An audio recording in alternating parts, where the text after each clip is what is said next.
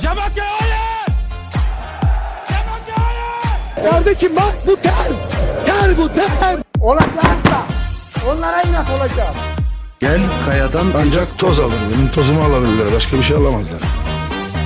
Dünyanın ligini konuştuğumuz Değil'in 22. bölümünden herkese merhabalar. Ben Saygın. Melih abiyle beraberiz. Abi ne var ne yok. Eyvallah Saygın. Senden ne haber? İyi abi bir değişiklik yok. Çift maç haftasına girdik yine. Ee, Fener maçıyla beraber girdik aslında bugün. Ee, Biraz o saat konusunda sıkıntı yaşadık ama artık sürekli maç var zaten. Bugün hafta bitiyor. Yarın yeni bir hafta başlıyor.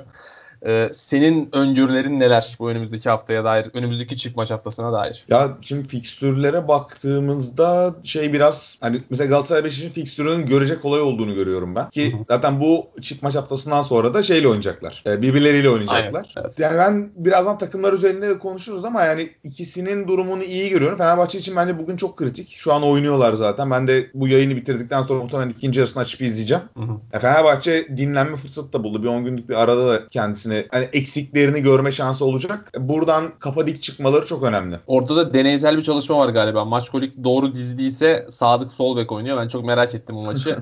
Direkt açmak lazım cidden. Abi Aynen. Beşiktaş'la başlayalım. Ee, Beşiktaş liderliği aldı. Biraz acı çektirerek aldı e, izleyicilere. Çok kötü bir maç oldu Kayseri karşısında. Kayseri cidden e, çok çok kötü durumda. Yani e, Erzurum, Denizli, Ankara gücü, Gençler Birliği falan onlar da çok iyi durumda değil ama onlar nispeten toparlayacak gibi duruyorlar. En azından maç kazanabiliyorlar, puan alabiliyorlar ama Kayseri Spor'un hali işler acısı gibi duruyor. İstersen Beşiktaş tarafından başlayalım. Ee, klasik konuşmamız. ikna olduğunu zannetmiyorum ama buyur abi.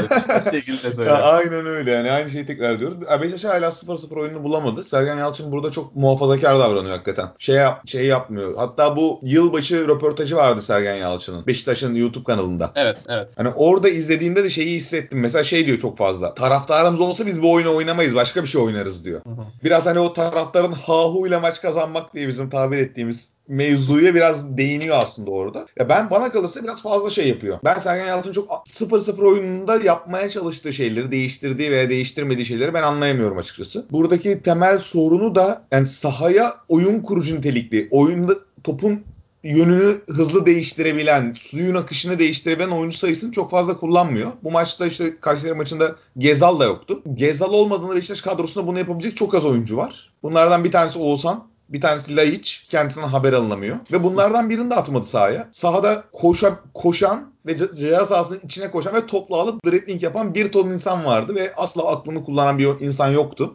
Abi Necip değişikliğiyle ilgili ne söylersin o noktada? Ben çok anlamlandıramadım ama Oğuzhan dururken almadı. Necip alması. Evet değil mi? Aklım almadı ve Josef'i ileri gönderdi. Josef de Souza'yı ileri gönderdi. Yani elinde Oğuzhan gibi bir oyuncu varken böyle bir değişiklik yapma niyeti yapmasını ben hiç anlayamadım ki Necip oyuna girdikten sonra değişen bir şey olmadı aslında. Tabii ki takımı geri koşturmayacak diri bir oyuncuyu katması ufak da olsa bir fayda sağlıyor ama Beşiktaş'ın sorunu o değildi ki. Beşiktaş'ın sorunu rakip yarı sahada ya topun yönünü hızlı değiştiren ya rakip sırtına geldiğinde kaleye yüzünü bir anda dönüp oyunun akışını hızlandırabilen oyuncunun olmamasıydı. Necip de aldı verdi aldı verdi. Necip herhalde bir 20 dakika 20-25 dakika oynadı. Yaptığı pas sayısı 50 olmuştur. Bakmadım açıkçası ama 50 kere falan pas yapmıştır. Çünkü alıp yanına vermekten ya da alıp önüne oynam hemen önündeki boş oyuncuyu oynamaktan başka yapabileceği bir şey yoktu. Ben bu maçı hakikaten Beşiktaş'ın Sergen Yalçın'ın tercihlerine rağmen kazandığını düşünüyorum. Biraz da Miguel Lopez'in Üstün Değil- çabalarıyla. evet üstün çabaları gerçekten çok çabaladı.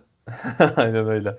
Abi Kayseri Spor ben şeyi hiç sevmem mesela. Ee, ya bu oynayacağına 16-17 yaşındaki çocuklarla oynayalım. Çünkü onlar oynadığında da gencecik çocuklara laf söylüyorsun yani. Taraftar profili bu genellikle ülkede. Ama yani hakikaten Miguel Lopez oynayacağına, Lennon oynayacağına bu haliyle, Kanga oynayacağına ya 16-17 yaşında bir çocuğu at ve onlar hata yapsın. Yani 3 tane penaltı yapsın 17 yaşındaki sağ bekin. E bir sonraki maç öğrenecek çocuk ayakta durmayı. Miguel Lopez 34-35 yaşından sonra neyi öğrenebilir artık? Yani Kayseri Spor'un kurmuş olduğu kadro gerçekten içler acısı. Çok kötü durumdalar. Bir de maçı izlerken şu his de oluyor. Galatasaray bu takıma 2 puan bıraktığı için ekstra bir sinir harbisi oluyor insan. Gerçekten çok kısıtlı imkanları olan e, bir takımın görüntüsündeler ve yani ligin halini anlatmak açısından e, bu takım Galatasaray'dan puan aldı, Trabzon'dan puan aldı. Miguel Lopez olağanüstü çaba göstermeseydi şu an lig lideri olan Beşiktaş'tan da puan alıyordu. Yani böyle de enteresan bir durum var cidden. E, Kayseri Spor'la alakalı da çok kısa istersen eklemek istediğin bir şey varsa abi daha sonra Galatasaray'a geçelim. Ya ben Berna Hanım'la ilgili yaşadığım hayal kırıklığını anlatmak mümkün değil. Geçen sene öyle. burada konuşuyorduk. Yani çok Evet. geldikten sonra çok doğru hamleler yapmıştı. İşte Prosinecki'yi getirmişti. Ona sor- ona sorumluluğu vermişti. Onunla beraber oyunculara bir aidiyet kazandırmıştı. Geçen sene oynayan oyunculara mensah dahil olmak üzere. Ve oradan sonra bugün geldiğimiz noktaya hakikaten inanmak çok zor. Birkaç da hani birkaç ben şey kabul ediyorum. Süper Lig'de kaşar topçu geçer akçe. Ben de bunu reddetmeyeceğim. İşte uluslararası kariyeri olan kaşar topçu seviyoruz biz biraz birlikte. İşi Evet. iş de görüyor açıkçası. Ama bu sayısının bu kadar fazla olmuş olması çok saçma. İşte sağ bekte bir kaşar var. İşte bakıyorsun Manuel Fernandes kadroda, Aaron Lennon kadroda FIFA 2013 kadrosu gibi yani. FIFA 13, FIFA 2013'te ben de böyle bir kadro kurarım muhtemelen. Sağdan Lennon'ın önüne atıp koşturum falan ama gitmiyor adamlarına ya. Şeye ben de katılıyorum sana. Sahaya birkaç tane genç atmanın sadece geleceği düşünmek anlamında söylemiyorum. Mevcut güne de bir faydası var. Hı hı. Diğer Evet. oyuncuların biraz götünü topluyorlar. Ekstra onların arkasını toplayacak enerjiyi gösterebiliyorlar ve o adanmışlığı gösterebiliyorlar aslına bakarsan. Ben gerçekten Kayseri'nin durumunu içler acısı görüyorum. Zaten Samet Aybaba'yı da kovdular bugün. Evet aynen. Yani orada mesela e, bu bahsettiğimiz konu Emre Demir girdi. 75-80 dakikada Lennon'ın yaratamadığı etkiyi yarattı. Bir faul aldı, bir dağıttı savunmayı falan. Yani fark ettiriyor hemen kendini. E, biraz pırpır oyuncu, biraz dinamik oyuncu, genç oyuncu hemen fark ettiriyor kendini. O kadar cidden yaşlı bir takım ki e, gerçekten çok kötü bir durumdalar. Ligdeki en ciddi düşme adayı şu anda zaten Kayseri Spor.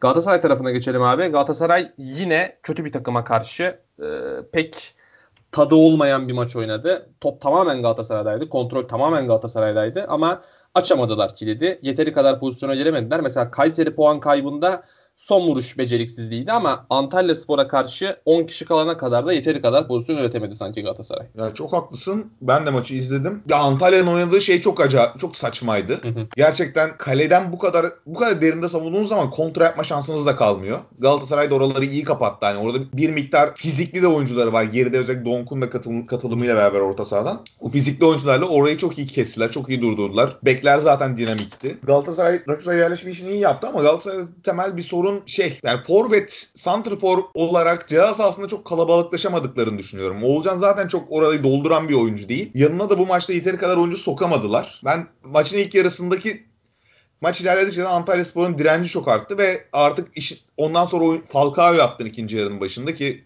gerçekten Hiç ne diyeceğimi bilemiyorum. Sen ne diyeceksin Falcao ile alakalı diye sana sorayım doğrudan. Hani kabul edilemez bir şey ya. Kabul edilemez abi. Muhtemelen ve umarım da Galatasaray kariyeri bitti gibime geliyor. Bir dedikodu var. Ee, yani yine başka bir YouTube kanalından duyduğum bir dedikodu. 2-3 farklı kaynaktan doğrulatan e, hani genellikle verdiği haberler de doğru çıkan bir insanın haberi. E, Falcao'nun menajerlik şirketiyle şöyle bir anlaşma yapmış Galatasaray. Göya doğru mudur bilmiyorum. Diego Costa ile aynı menajerlik şirketine aitlermiş. Demişler ki Falcao'ya biz bir kulüp bulalım. Siz de yıllık 2.7 milyon eurodan Diego Costa ile 3 yıllık sözleşme imzalayın. bir teklifte gelmişler. Yani elini veriyorsun, kolunu kaptırıyorsun, götü kurtarıyorum diyorsun, başka bir yerden kaptırıyorsun. Yani cidden içler acısı e, bir durum şu andaki hali. Galatasaray'ın forvet transferi, forvet e, rotasyonuyla alakalı durum. Büyük ihtimalle son maçı oldu Falcao'nun. Yani bu noktadan sonra kolay kolay dönebileceğini çok zannetmiyorum. Taraftarın olmaması e, bir tık şey göstermiş olabilir. Durumun vehametini daha az bile gösterdi bence. Taraftarlı oynansaydı maçlar büyük ihtimal çok büyük bir tepki olacaktı. E, ondan kurtulmuş oldu bir nevi ama kabul edilebilir bir şey değil artık. Sence bilerek mi yapıyor yoksa bitti mi? Bitti ya. Ya Adam bitmiş yani yapacak bir şey yok. Ben de şey kötü niyet hissetmiyorum hani Evet. oyuncuda. Yani yok Ama abi. bitmiş. Evet bitmiş yani. Hakikaten e, elden bir şey gelmiyor. O da istiyor olabilir belki. Çok emin de değilim. 5 milyon euro garanti parası varken ne kadar istiyordur emin değilim ama o kadar art niyetli olduğuna ben de inanmıyorum. Yani bitmiş. Vücut tamamen iflas etmiş artık. Yani futbol oynayacak bir durumu yok gibi görünüyor. E, Galatasaray açısından da maç açısından da konuşmak gerekirse yani geçen haftaki 6-0'lık Hatay mağlubiyetinin e, karşılığında Ersun Yanal'ın bulduğu çözümün 9 kişi ceza sahasına gömülmek olması biraz üzdü beni. E, ve bu kadar gömülmüş bir takıma karşı da dediğin gibi sırtı dönük oynama becerisi olan bir forvet olmadan haliyle pozisyon bulmakta, kilidi açmakta zorlanıyorsun. Falcao onu yapsın diye attın. O da olmadı işte. Zaten az önce konuştuk. e, vücut el vermiyor artık. E, Galatasaray açısından 50. dakikada 10 kişi kaldığı bir maçta e, Antalya Spor hiç gelmiyorken bir de e, tat kaçırıcı, sinir bozucu puan kaybı oldu. Onun öncesinde tabii ki yılbaşında daha da tat kaçıran, insanı e, yani içini paralayan, içini parçalayan bir hadise de yaşandı. E, ona dönelim istersen. Omar e, yılbaşı gecesi çocuklarıyla eğlenmeye çalışırken maalesef bir kaza geçirdi evde. E, havai fişek e, patlaması sonucunda e, ve yüzünde çok ciddi yanıklar var. E, maalesef bir yüzünü kaybetme tehlikesiyle karşı karşıyaydı. Sanki o tehlike geçmiş gibi görünüyor neyse ki. E, sen neler söylemek istersin abi olayla ilgili? Ya çok üzücü. Korkunç hatta. Ben de yani havai fişek olayını anlamıyorum ama sonuç olarak bu bir kültür abi. Dünyanın birçok yerinde var. Başka insanların da anlamadığı birçok şey var. Ben o ben bir an önce azalarak bitmesini umuyorum bu En işin. fikrim. İnşallah abi. Yani hiçbir faydası olmayan bir mevzu. Ben de hevesleniyordum yalan yok yani çocukken ama gerçekten bir an önce bir yeni teknolojiler de geldi zaten artık. O, o görsel şölenlerle alakalı. Yani Hı hı. Dolayısıyla üzücü yani spor camiasının birkaç tane ruh hastası hariç bu konuda birleşmiş olmasına sevindim. Yani çok az gördüğümüz bir şey. Özellikle seninle 2-3 bölüm önce konuşmuştuk. Sosyal medyadaki bu her şeye her şekilde birbirini iten kakan ve birbirini suçlayan kesimin bile büyük çoğunluğu bu konuda en azından sessiz kalmayı becerebildiler. Birkaç tane denyo hariç.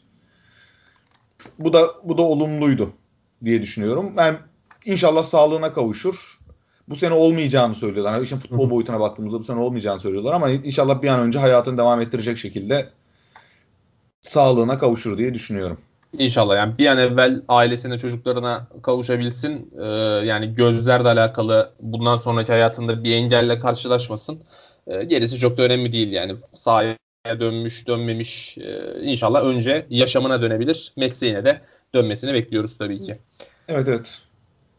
Abi bugün takım harcama limitleri de açıklandı. Orada zaten e, transfer sezonu da başlıyor 5 Ocak itibariyle. E, yani önce istiyorsan buradan başlayabiliriz. Çünkü e, yani kulüplerle ortak bir istişare sonucu ortaya çıkan limitler bunlar belli ki. Çünkü Galatasaray bu tabloda 500 milyon lira harcayabiliyor. Fenerbahçe yaklaşık 400 milyon lira harcayabiliyor. Fenerbahçe'de çok ciddi bir artış söz konusu onların Bankalar Birliği anlaşmasından sebep. Ee, sen neler söylemek istersin bununla alakalı ekleyecek bir şeyin var mı? Ya bu işte biraz sanırım kulüpler ve federasyon kendi aralarında bir şekilde anlaştılar. Ha bu doğru bir anlaşma mıdır değil midir? Ben ekonomist değilim bilemiyorum işte. O konuda yorumları okuyorum işte. Bugün İsmail Şayan bazı şeyler, bazı bilgiler yayınladı. İşte bazı kulüplerin limitlerinde radikal artış meydana geliyor işte. Fenerbahçe, Başakşehir, işte Sivas Spor gibi. Ama ben, ben artık çok umursamıyorum. Zaten ben temeldeki sorunun burada yani kulüplerin bu borç yüklerini döndürebilmesi. Yani bu, bu limitler evet ona yardımcı olacak ama şunu gördük ki geçen yaz döneminde yani bu limitler gereken hallerde, gereken şekillerde federasyonla görüşerek çok rahat bir şekilde oynanabilen limitler haline gelmiş durumda. Çok kulüplerin gelir şeylerini, finansal durumlarını koruyabilecek bir araç olmaktan çıktı mı çıkmadı mı ondan tam emin değilim. Yani evet e, pek açıkçası uygulanabilirliği konusunda soru işaretleri var. Mesela e, yani Beşiktaş'ta yanılmıyorsam Ahmet Durçevi bununla alakalı bir açıklama yapmıştı. Ya da Sergen Yalçın olması lazım. E, ilk sezon başında açıklanmadan önce 30-35 milyon euro gibi bir bütçe planlıyoruz demişti. 30-35 milyon euro bandında bir limiti vardı Beşiktaş'ın. Yani bir istişare var. Bütün kulüpler için geçerli bu. Ee, hani ne kadar sizin gideriniz tamam 3 aşağı 5 yukarı bir şey ayarlayalım gibi bir muhabbet dönüyor muhtemelen. Sıkıntı çıkarsa e, cezai bir yaptırım çok uygulanmayacak gibi görünüyor. E, biraz havada kaldı sanki bu takım harcama limitleri konusu da. Abi yarın transfer başlıyor. E, kulüplerin pek çok ihtiyacı var gibi görünüyor. Yine ciddi bir transfer operasyonu başlayacak büyük bir ihtimalle. Var mı ya Hangi parayla- ihtiyaç? E, ihtiyaç var ama nasıl giderileceği önemli. Para yok her şeyden önce. Onu halletmeleri gerekiyor. E, istiyorsan Beşiktaş tarafından başlayalım abi. Yani 18 yabancısı var Beşiktaş'ın e, yanlış hatırlamıyorsam. Doğru. Önce bir elden çıkarması gerekiyor büyük ihtimalle. Ya şöyle söyleyeyim, hani Beşiktaş'a değinmeden önce genel bir konuşalım. Buradaki Hı, tabii. kulüplerin öğrenmesi ve yapması gereken temel konu şu. Senin elinde o pozisyonda oynatabileceğin bir oyuncu varsa onu göndermeden yeni bir oyuncu almanın bir faydası yok. Beşiktaş bunun bir numara örneği. 4 tane kadro dışı oyuncusuna 5 milyon euro civarında senelik maaş ödüyor şu an Beşiktaş. Hı hı. Ve buna rağmen sezon başına birçok transfer de yaptı. Ben bu yönetimin aldığı bir karar, bir risk, bir ekstra maliyet, katlanması gereken bir ekstra maliyet. Bunu söylemek lazım. Diğer kulüpler de yaptı. Fenerbahçe de yaptı. Birçok Fenerbahçe'nin de şu an bazı kiralık oyuncuları var işte. Bazı oyuncu kiralık gönderebildi. Bazı oyuncuları Fenerbahçe çok ıskartaya çıkamadı ama paralarını ödeyip sözleşmelerini feshetti galiba. Detaylarına çok hakim olmasak. İşte Tolgay mesela sözleşmesini feshetti gitti. Başka oyuncular da gitti. Herkes aynı sözleşmelerini feshederek. ama benim buradaki temel kriterim şu abi. Elinde örnek veriyorum Beşiktaş özelinde konuşuyor. Beşiktaş'ın elinde Laiç varken ve Laiç'i elden çıkaramamışken Fenerbahçe'nin elinde Lemos varken ve Lemos'u kullanıyorken dönüp bir tane daha devre arasında oyuncu almanın bana hiçbir esprisi gelmiyor. Sa- oyuncunun sahaya çık oyuncu belki burada kadro içerisinde bir tane bir lüks yaparsın kendine. Bir çok ihtiyacın olan pozisyon olduğunu düşünüyorsundur ve 52 oyuncudan hiç verim alamıyorsundur. Burada bir lüksle kaçabilirsin ama şimdi yine başlıyoruz konuşmalara. İşte taraftarda da aynı şey var. İşte Galatasaray'ın işte forvete ihtiyacı var. Galatasaray'ın 4 tane forveti var. Fenerbahçe'nin stopere ihtiyacı var. 4 tane stoperi var. Trabzonspor'un stopere ihtiyacı var diyorlar.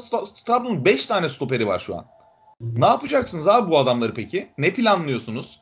Yani bir, bir oyuncu göndermeden yeni bir oyuncu almak bana inanılmaz mantıksız geliyor ve şey gibi bu. Şirkette örnek veriyorum bana bağlı çalışan mühendis bir arkadaşım var. Çok verim alamıyorum ondan. Gidip üzerine birini daha alabiliyor muyum? Yok Alamam. alamazsın yani mümkün Evet. değil. Çok nadir şartlarda, istisnai durumlarda bu başa gelecek bir konu. Yani bir onu söylemem lazım başlangıçta. İşin Beşiktaş tarafına da gelirsek ben Beş, hani şöyle bir dört büyük takıma artı Alanya Spor'a bir baktım. Hani şu an ligin üst sıralarında yer alması sebebiyle.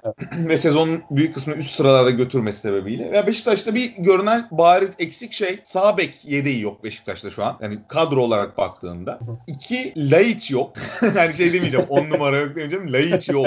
Yani hiç oynamıyor, oynayacak gibi görünmüyor, umut vermiyor. Hocanın açıklamaları, yönetimin açıklamaları negatif konuşmuyorlar oyuncuyla alakalı ama herhangi bir reaksiyon da göremiyoruz. Hani olumlu da konuşmuyorlar, olumsuz da konuşmuyorlar. Biraz hani her şey Laiç'e bağlı gibi bir yaklaşımları var onların da. Son olarak da ben şey, şey her zaman söylüyorum. Beşiktaş'ın bana kalırsa Utku'yu kiraya verip eğer oynayabileceği bir kulüp bulunursa ki devre, sezon başında Ümraniye Spor vardı. Bir tane Kaşar Süper Lig kale- Türk kalecisi almasını gerektiğini düşünüyorum. Çünkü Ersin çok iyi gidiyor. Allah nazardan saklasın. Ama iş çetrefilleştiğinde, iş sıkıntıya girdiğinde ki bu sezonun ilk devresinde gördük. Sıkıntıya girdiği bazı dönemler oldu. Beşiktaş'ın kalecisine güvenmediği anlar oldu.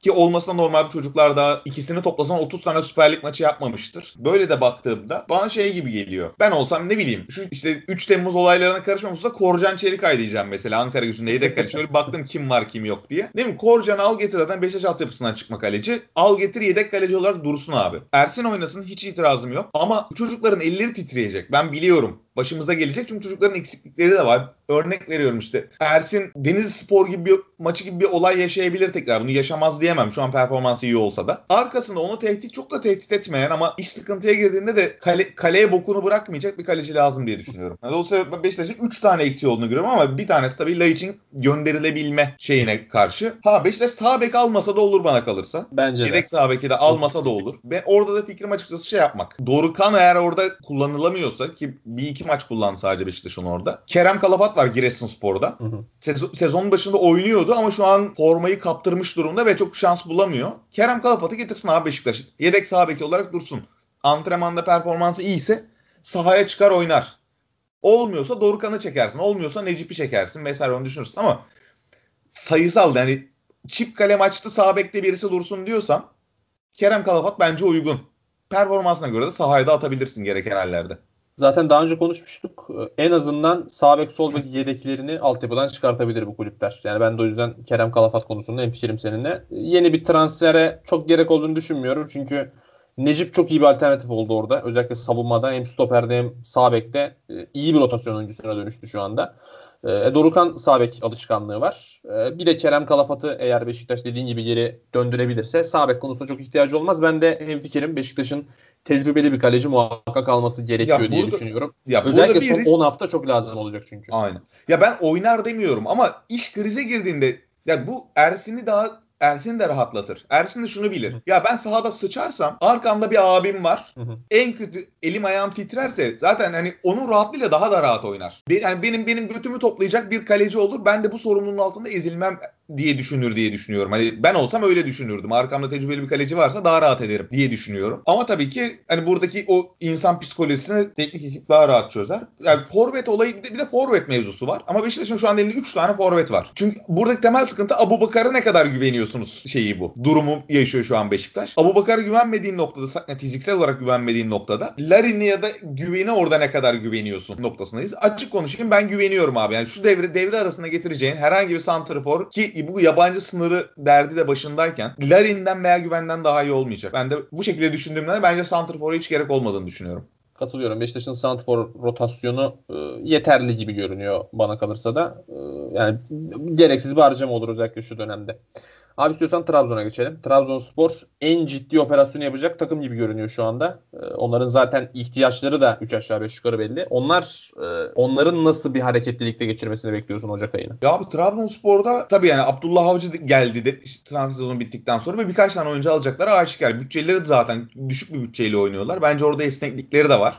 Geçtiğimiz sezon bonservisle kazandılar. Dolayısıyla orada bir bütçe hani finansal cash flow rahatlığı dediğimiz bu ak- para akışı rahatlığına sahip bir kulüp şu an. Ben bir iki tane yatırım yapabileceklerini düşünüyorum. Hani geçen sezonki transferler bayağı kötü çıktı maalesef. İşte bunlardan bir tanesi bence Santrfor konusunda eksikler. Bir sıkıntıları var yani çözemedikleri bir sıkıntı var orada. Yani ne Canini ne Afobe şu an onların istediklerini onlara vermiyor. Sen ne diyorsun abi? Ben hani Santrforlarını yetersiz görüyorum. Ben Canini'den umutluyum hala. Ama sanki daha net bir bitiriciye de ihtiyaçları var gibi. Çünkü diğer taraflardan da çok katkı alamıyorlar gibi geliyor. Aslında skorer forvet oyuncuları, santrfor değil forvet oyuncuları da var gibi ama sen santrfor konusunda ne düşünüyorsun?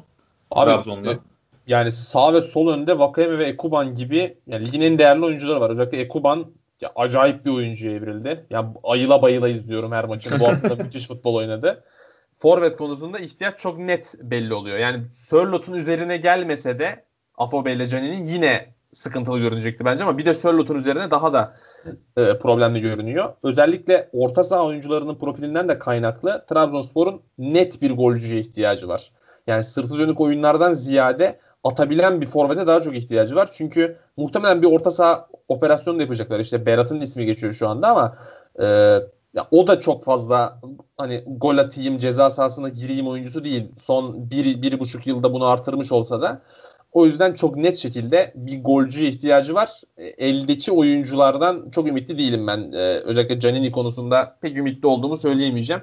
O yüzden ilk ihtiyacın orta sahadan sonra forvet olduğu fikrindeyim ben de. Aynen ben de orta sahadan ilk, ilk ikisi çok net yani. Orada sayısal da eksikleri var. Tabii. ne durumda bilmiyorum. Antrenmanlara başladı diye biliyordum en son. Trondsen de var ellerinde tabii ki ama böyle daha savunma karakterli biraz daha hani çapa dediğimiz 6 numara tipi bir oyuncuya ihtiyaçları var. Hani bunun farklı profilleri olabilir. Bence Berat iyi bir tercih. Bence de. Genç de bir yatırım. Hani 2,5 milyon euro dedik diyorlarsa bence iyi de bir yatırım olur. Hı hı. Onun haricinde bence bir Kanada da ihtiyaç var. Ben Bilal'den çok mutlu olduklarını sanmıyorum işte. Diabete de gitti. Evet. Çok iyi az kanatlar ama bir iki tane şöyle pır pır böyle Belçika'dan falan böyle uçan kaçan bir iki oyuncu kıstırsalar bence iyi olur orada da. Çünkü yani Diabate'yi muhtemelen kadroya geri almayacaklar. Hı hı. E, Bilal bence çok verimli bir oyuncu değil. Abdülkadir Ömür'ü nerede kullanılacakları ilgili çok fikirleri yok bana kalırsa. Ama bir tane daha en azından kanat oyuncusuna da ihtiyaçları olduklarını düşünüyorum. Fenerbahçe'ye geçelim abi. Ya Fenerbahçe e, yaz aylarını en e, hareketli geçiren kulüptü ama e, kışta da Ocak ayında da orada bir operasyon var gibi görünüyor. En azından bir stoper alacaklar muhtemelen. E, Tisserand da Lemos'tan özellikle Lemos'tan pek memnun değiller gibi görünüyor. Fenerbahçe'nin yapması gereken bir hamle olduğunu düşünüyor musun sen şu anda? Abi ben Fenerbahçe'nin yapması gereken bir hamle olduğunu düşünüyorum ama şu, yani sez- 18 tane transfer yaptın abi sezon başında. Evet. Yani Fenerbahçe'nin neye eksik dersen bana kalırsa skorer kanat oyuncusu eksik. Katılıyorum. Hani Ener ama elinde bu, bu profilde Ener Valencia var ve uzun süre kullanamadın. Hem Covid hem de sakatlık sebebiyle. Diğer taraftan bence stoper, stoperlerinde böyle bir tane daha iyi bir stoper ihtiyaçları var ama ellerinde 4 tane stoper var abi. Ben devre arasında yapılacak iş değil bana kalırsa. Eldekiler bence işi görür. Serdar Aziz dediğin adam sonra milli takım seviyesinde bir stoper ve o sertliği getiren stoper olarak o bizim enseye üfleyen stoper olarak bence sezonu tamamlayabilecekleri bir stoper. Ben bir şey görüyorum. Bir tane daha skorer kanat oyuncusu belki düşünebilirler gibi geliyor. Ha Tiam'ı da aldın aynı paralelde ama ya hiç almasa da olur ya Fenerbahçe bana kalırsa. Kalırsa. Ben ben o noktadayım ama illa birini alacağız diyorlarsa ben ben ilk sıraya skorer kanat oyuncusunu koyarım. Peki- Çünkü eğer Valencia pozisyona girse o profilde olsa da tabelayı değiştirme mahi mahareti çok yüksek bir oyuncu değil. Biraz Pozisyona onu- girme mahareti yüksek olsa da. Biraz onu soracaktım aslında oradaki oyuncu profiliyle alakalı. Ee, topu taşıyan driplingçi bir oyuncu mu kastettiğin yoksa arka direkte sürekli biten gol sezileri çok yüksek bir oyuncu mu lazım? Gol net, net şekilde gol tezleri yüksek oyuncu. Bence Tiam bu profilde bir oyuncu. Zaten bu niyetle getirildi. Ama o, o şekilde çok kullanılmadı. O yüzden belki antrenman deneyip performans alamıyordur hoca. Onu bilemeyeceğim ama bana kalırsa illa paramız var biz harcayacağız diyorlarsa bunu harcamalılar ama duyumlar şey yönünde tabii yani stopere para stoper, alacaklar. gibi. Evet. Stopere parayı gömecekler hatta şey geçiyor. Sokrates'in adı geçiyor. Aha. Ee, kötü olmaz. Bence evet Fenerbahçe'nin böyle bir ihtiyacı da var ama yani devre arasında tutup onu yapmak eldeki oyunculardan birini o zaman Lemos ya da Tisserant'tan birini ki muhtemelen Lemos olur. Göndermek anlamına gelir. E niye getirdin niye gönderiyorsun derler adamı falan. Yani bana kalırsa bir öyle bir katılım onların şeyini bayağı değiştirir. Yani bir katkı olacaksa olur. Çünkü Fenerbahçe'nin şu an temel sorunu skor bulmak ve kanat ortaları bir numaralı şey. Dolayısıyla ben de cihaz aslında bitecek bir arka direk koşuları konusunda mahir bir oyuncunun gelmesinin faydalı olacağını düşünüyorum. Bu arada Fener atmış bir tane. Kim atmış bakmadım da. Evet Tiam atmış abi. Bak andık hemen. Aynen. Ee, Galatasaray'a geçelim. Ee, Galatasaray'ın durumu e, önüm geçtiğimiz 3 yıldan çok farklı değil. Ee, Oyuncu gönderebilirse alacak Galatasaray. Yine söylenecek olan o. Muhtemelen e, ocağın 25'ine kadar falan bunu dinleyeceğiz gibi görünüyor. Ee, Galatasaray açısından az önce aslında Beşiktaş'ta, Fenerbahçe'de, Trabzon'da konuştuğumuz şeylerin bir benzeri var. Galatasaray'ın bir forvet ihtiyacı var ama elde 3 tane forveti var Galatasaray'ın. Ki Oğulcan'ı da oraya eklemleyebiliyorsun. E, 4 ediyor yani bir nevi Babel ve Oğulcan'la birlikte. Galatasaray'ın da önce elden çıkarması gerekiyor bu oyuncuları. Özellikle Falcao ile vedalaşabilirse büyük bir rahatlık olacak tabii ki. E, ben Galatasaray'ın temel ihtiyacının e, bir Onyekuru profili olduğu fikrindeyim. Burada zaten çok sıklıkla konuştuk bunu. Çünkü e, yani Galatasaray'ın bir A planı var. Bunu oyuncularının tamamı e, iyi gününde olduğunda, Feguli iyi olduğunda, Belhanda iyi olduğunda, e, işte Arda fena değilse falan uygulayabiliyor Galatasaray bir şekilde. Arda'dan beklentin gözlerimi yaşarttı ya. Arda fena değilse de olur ya. Yeter o bizde. Bu arada Arda e, bu hafta bir tık gözüme girmeye başladı benim maalesef. Ben de yumuşamaya başladım bu hafta itibariyle. Evet bu hafta ben de sahaya hani taşakları koymak dediğimiz Aynen davranışı sergiledi. maç sonu açıklamaları da çok güzeldi bence. Ee, Arda iyi yönetiyor bu süreci kesinlikle. Ee, yani Galatasaray'ın temel ihtiyacının e, kendisine B planı kazandırabilecek bir oyuncu olduğu fikrindeyim. Ee, bu da Onyekuru büyük bir ihtimalle.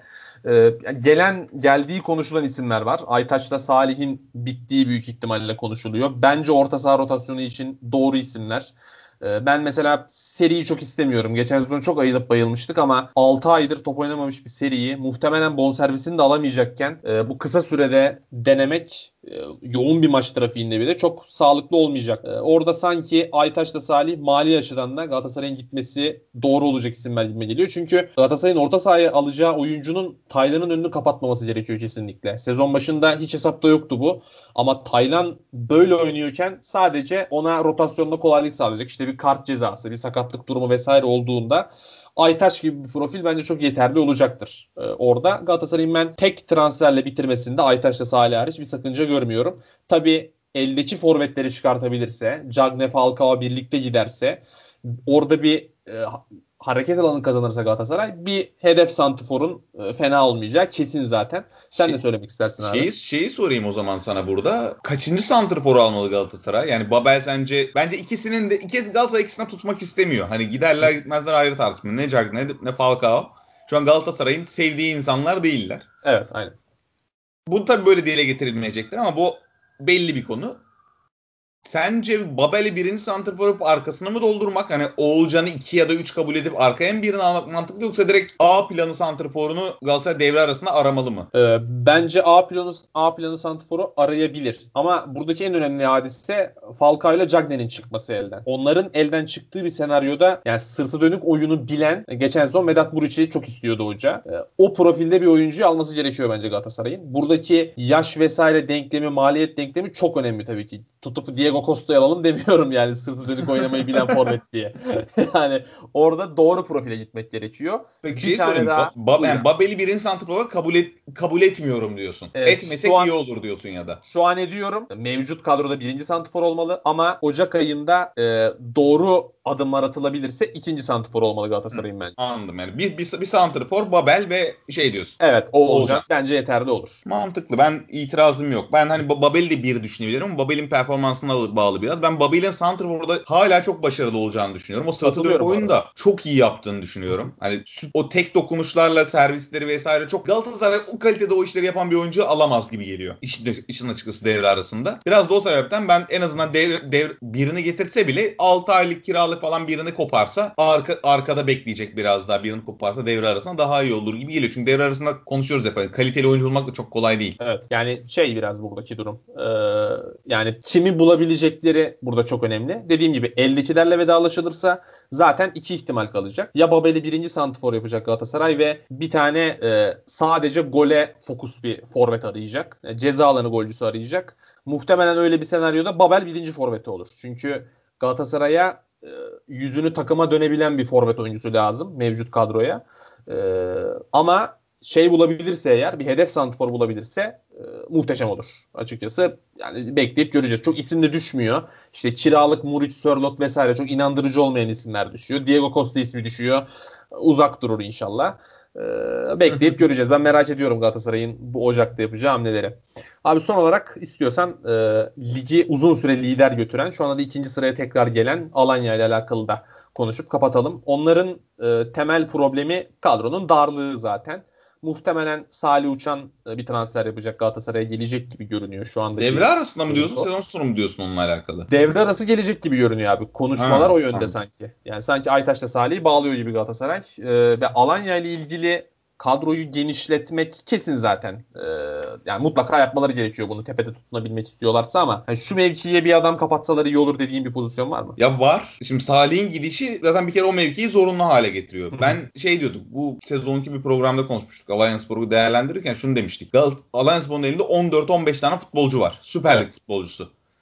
Eldeki diğer oyuncuları o seviyeyi kaç tanesini çıkarabilecek göreceğiz demiştik. Benim şu ana kadar dikkat gördüğüm bir tek şey var. Berkan'ı o, o seviyeye çıkardılar. Hı hı. Berkan o işleri iyi yapıyor. O da hani istikrar şekilde yapar yapamaz onu daha görmedik ama Berkan şu an Süper Lig seviyesinde oynuyor. Tayfur bir miktar. Çok farklı pozisyonlarda bir joker gibi kullanıyorlar. Yani kadronun böyle 19. 20. oyuncusu gibi kullanıyorlar. Bir sağ bekte gördük, bir sol bekte gördük. Sağ açığa atıyorlar. Mesela Umut Güneş falan giriyor oyuna son maçlarda çok fazla bu sezon. Hı hı. Çok yetersiz abi yani çok geri götürüyor kadronun kalitesini bana kalırsa. Dolayısıyla bana kalırsa benim fikrim bir hücum kanat oyuncusu alternatif. Hani Efecan var, Davidson var ama onların haricinde böyle oralarda etkili olabilecek bir tane daha böyle bir yani Babakar'ı falan atıyorlar oraya. Bazen Mustafa Pekdemir'i falan atıyorlar ama bir tane daha böyle onlarla rekabete girebilecek, mümkünse orta sahalaşabilen, orta sahayla eklemlenebilen bir kanat oyuncusu bence onlara kadro genişliği anlamında çok fayda sağlar. Çünkü Efecan'ın yokluğunda paramparça oldular. Evet. Ve zaten mental olarak da yorucu bir oyun oynuyorlar. Topa sürekli sahip olarak rakip sahada oynayarak. Orada biraz daha çeşitlendirmek o pozisyonu bence iyi olur. Evet tabii ikinci, ikinci pozisyon tabii ki orta saha. Onun haricinde ben majör bir eksiklerini görmüyorum. Santrforları yeterince var. Hı hı. Ee, stoperleri bence iyi. Hani ellerinde iyi oyuncular var. De- de- defansif orta saha dışı. Ceyhun Gülselam ne oldu bu arada? Yaşıyor mu ya? Biliyor musun? Ceyhun galiba sakat ya. Ya hiç görmüyoruz çünkü onu. Ee, ben de onu düşünüyordum tam. Çünkü hani Siopis'e yardımcı olabilecek bir oyuncu alsalar fena olmaz diyecektim. Ceyhun geldi sonra aklıma. Ama sonra Ceyhun'la alakalı fikrim veremedim tam olarak. Ne durumda olduğunu. Aynen. Kısacası bir, bir orta saha tipli, tipli bir kanat oyuncusu bir de merkez orta Evet. çok faydalı. Merkez orta sahada biraz Salih Uçan profili biri olursa belki e, Bakasetas'ın eksikliğini de giderebilirler. Üçüncü diyorsak da Bakasetas'a yedek lazım ama yani onu bulmak çok kolay değil. Bir tane Kaşar PTT birinci lig şey, orada şey kullanıyorlar şu an. Efkan Bekiroğlu'nu kullanıyorlar. Hı hı. Ben ona fitim ya. Yani Bakasetas'ın alternatifi Efkan Bekiroğlu olur. Yani evet nispeten birkaç oyuncu çıkarabilirler ama yeterli değil yukarıda kalmaları için. Onların Aynen. bir daha kadroyu genişletmeleri gerekiyor. Dediğimiz gibi özellikle Salih gidiyorsa orta saha konusunda ciddi bir sıkıntıya düşmeleri muhtemel. Ee, o tarafı halletmeleri gerekecek büyük ihtimalle. Abi ağzına sağlık. Dolu dolu bir program oldu yine. Ee, pek konumuz yok diye girmiştik ama epey bir şey konuşmuş olduk. Transfer muhabbeti epey bağladı bizi. Önümüzdeki hafta görüşmek üzere. Hoşçakalın. Hoşçakalın.